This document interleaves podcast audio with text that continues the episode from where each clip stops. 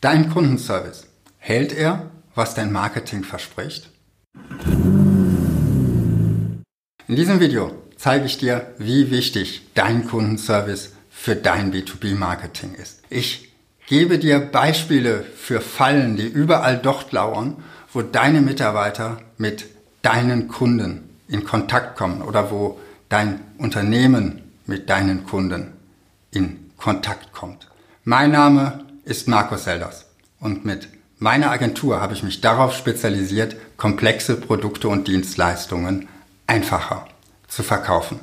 Hier bei Selders TV bekommst du jede Woche frische B2B Marketing Impulse.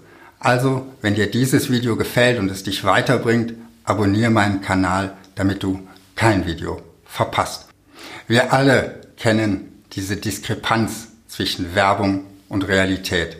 Ob das jetzt der Burger im Fastfood-Restaurant ist, der bei weitem nicht so appetitlich aussieht wie auf dem Werbefoto, was ein hochwertig bezahlter, erfahrener Foodfotograf aufwendig konstruiert hat, oder ob es eine Serviceerfahrung, eine Kundenerfahrung ist, die wir mit einem Unternehmen machen. Und das ist auch das, worüber ich heute mit dir sprechen möchte. Welche Erfahrungen machen Kunden und wie kannst du dafür sorgen, dass deine Kunden ausschließlich positive Erfahrungen machen.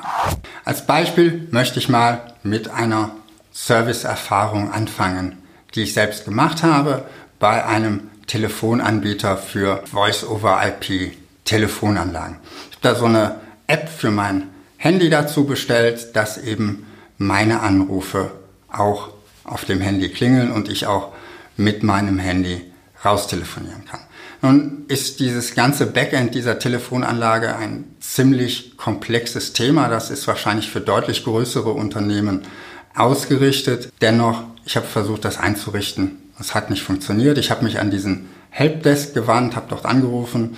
Derjenige am Telefon konnte das auch nicht sofort beantworten, hat gesagt, wir machen ein Ticket auf. Ab da lief die Kommunikation nur noch über E-Mail.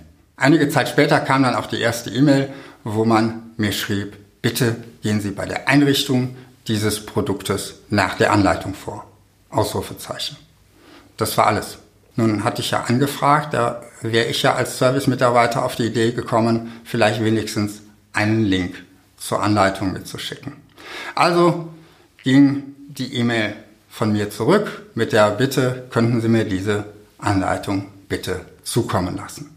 Ich bekam dann eine Anleitung, die passte leider nicht auf das Produkt, sondern war für die Desktop-Version dieser Software gemacht. Das weitere E-Mail-Ping-Pong erspare ich dir jetzt. Du kannst dir vorstellen, wie lange es dauert, bis man so zum Punkt kommt, wenn sich eben nicht jemand wirklich des Problems annimmt, sondern einfach nur möglichst schnell versucht, diese Frage zu beantworten. Da kann dann die Werbung noch so gut sein und da kann auch das Produkt selbst noch so gut sein.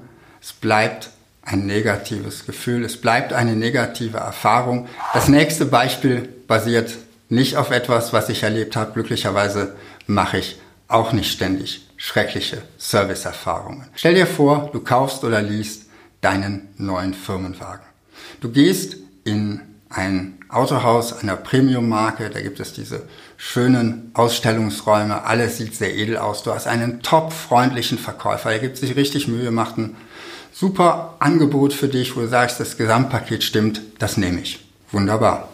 Ein oder zwei Jahre später machst du die erste Bekanntschaft mit der Werkstatt, weil dein Auto in die Inspektion möchte.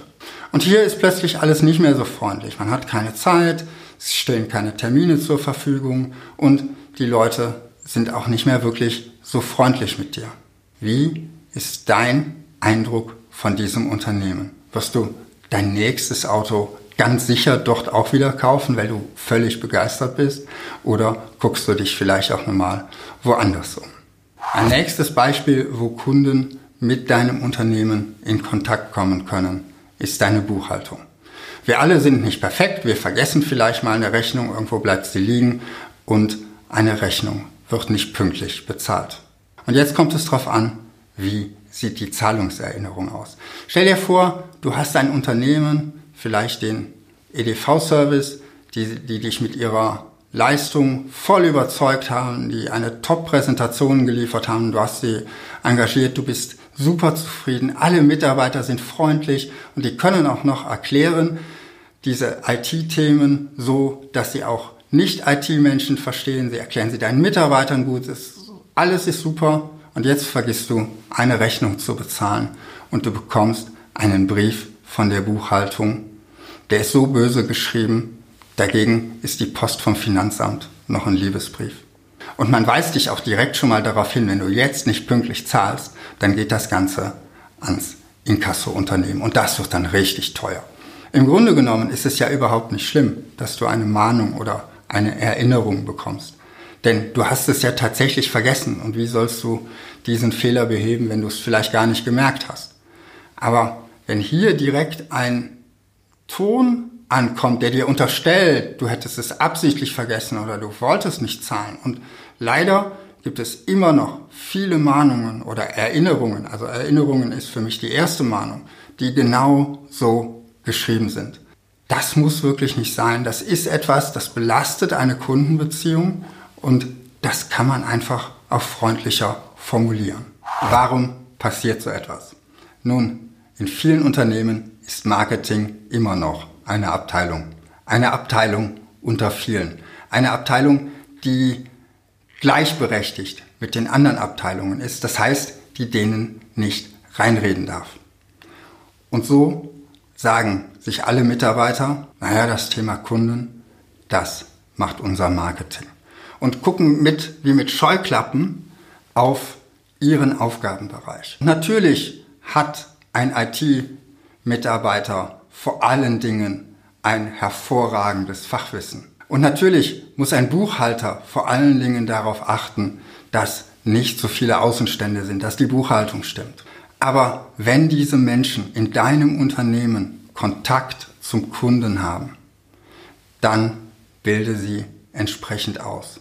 Lass sie nicht auf deine Kunden los, wenn sie nicht die entsprechende Kompetenz haben. Vielleicht wissen sie nicht, wie es besser geht, weil ihre Expertise woanders liegt. Dann hilf ihnen dabei. Hilf ihnen mit Schulungen, hilf ihnen mit Trainings, sei ihnen auch ein gutes Vorbild. Vielleicht haben diese Mitarbeiter auch noch gar nicht verstanden, warum es so wichtig ist, dass dein Unternehmen zufriedene Kunden hat, die gerne für die Leistungen deines Unternehmens zahlen. Nämlich diese Kunden zahlen letztendlich das Gehalt deiner Mitarbeiter. Und das sehe ich in vielen Unternehmen, in vielen Bereichen, ist noch längst nicht bei jedem angekommen. Wenn das nicht bei deinen Mitarbeitern ankommt, dann ist es deine Aufgabe, ihnen das zu vermitteln. Es ist deine Aufgabe, deine Positionierung, deine Unternehmensphilosophie, deine Unternehmensvision wirklich an jeden Mitarbeiter zu bringen. Denn es reicht nicht, wenn nur der Vertrieb und das Marketing all die Dinge schön nach außen stellen. Denn spätestens, wenn dein Vertrieb erfolgreich war, dann wird sich beweisen, ob das, was du versprochen hast im Vertrieb, im Marketing, in deiner Werbung, ob du das auch halten kannst. Wenn du zum Beispiel Projekte durchführst mit deinen Kunden, dann muss auch jeder Projektmitarbeiter in der Lage sein, dafür zu sorgen, dass dein Kunde ein positives Erlebnis hat und dass das, was du nach außen gestellt hast, tatsächlich auch erfüllt wird. Denn wenn du zum Beispiel nach außen kommunizierst, wir machen IT einfach als IT-Unternehmen und du dann zu deinen Kunden als Techniker oder als Experten doch wieder Fachidioten schickst, die nicht in der Lage sind, das Ganze einfach an deine Kunden zu vermitteln und an deren Mitarbeiter zu vermitteln, dann löst du einfach dein Versprechen nicht ein. Ich bin überzeugt, Marketing ist keine Abteilung. Marketing ist eine Führungsaufgabe. Und zwar eine Chefsache Führungsaufgabe. Das kannst du gar nicht so einfach delegieren als Unternehmer, weil du es wirklich über alle Abteilungen bis in den letzten Winkel deines Unternehmens deinen Mitarbeitern klar machen musst. Und schau auch, wo du Regeln entwickeln musst. Zum Beispiel bei der Sprache. Nicht nur damit alles in deinem Marketing eine einheitliche Sprache hat, sondern auch damit hinterher, wenn deine Kunden mit Mitarbeitern deines Unternehmens in Kontakt kommen, auch das wieder stimmt. Denn wenn du mit einer extrem einfachen Sprache in deinem Marketing kommunizierst, weil du vielleicht ja einige Videos gesehen hast und gelernt hast, dass eine einfachere Sprache da hilfreich ist und dann auf der anderen Seite mit totalem Bürokratendeutsch in deiner Buchhaltung formulierst, dann ist das kein einheitliches Erlebnis für deine Kunden. Darum macht es Sinn, sich von Zeit zu Zeit mal alle Schriftstücke anzugucken, die irgendwie an Kunden rausgehen, alle E-Mails anzugucken, wo es vielleicht Vorlagen gibt und zu schauen, passt das eigentlich alles noch zusammen. Und ein weiterer wichtiger Punkt ist, achte schon bei der Auswahl deiner Mitarbeiter darauf, ob sie die Anforderungen, die du im Kundenkontakt an sich stellst, auch erfüllen können. Denn wenn du zum Beispiel ein hochdynamisches Start-up-Unternehmen hast und einen Mitarbeiter einstellst, der aus dem Konzern kommt und der vielleicht eher so eine Beamtenmentalität mitbringt und derjenige dann auch noch Kundenkontakt hat, dann könnte das Ganze am Ende schiefgehen. Welche Erlebnisse hattest du, wo Werbung und Wirklichkeit im Kundenkontakt überhaupt nicht zusammenpassten? Schreib's mir unten in die Kommentare und sei nächste Woche wieder dabei. Abonniere Sellers TV, wenn dir dieses Video hier gefallen hat und lass mir gerne auch ein Like da. Ich freue mich, wenn du nächste Woche wieder dabei bist. Bis dahin wünsche ich dir viel Erfolg in deinem Marketing.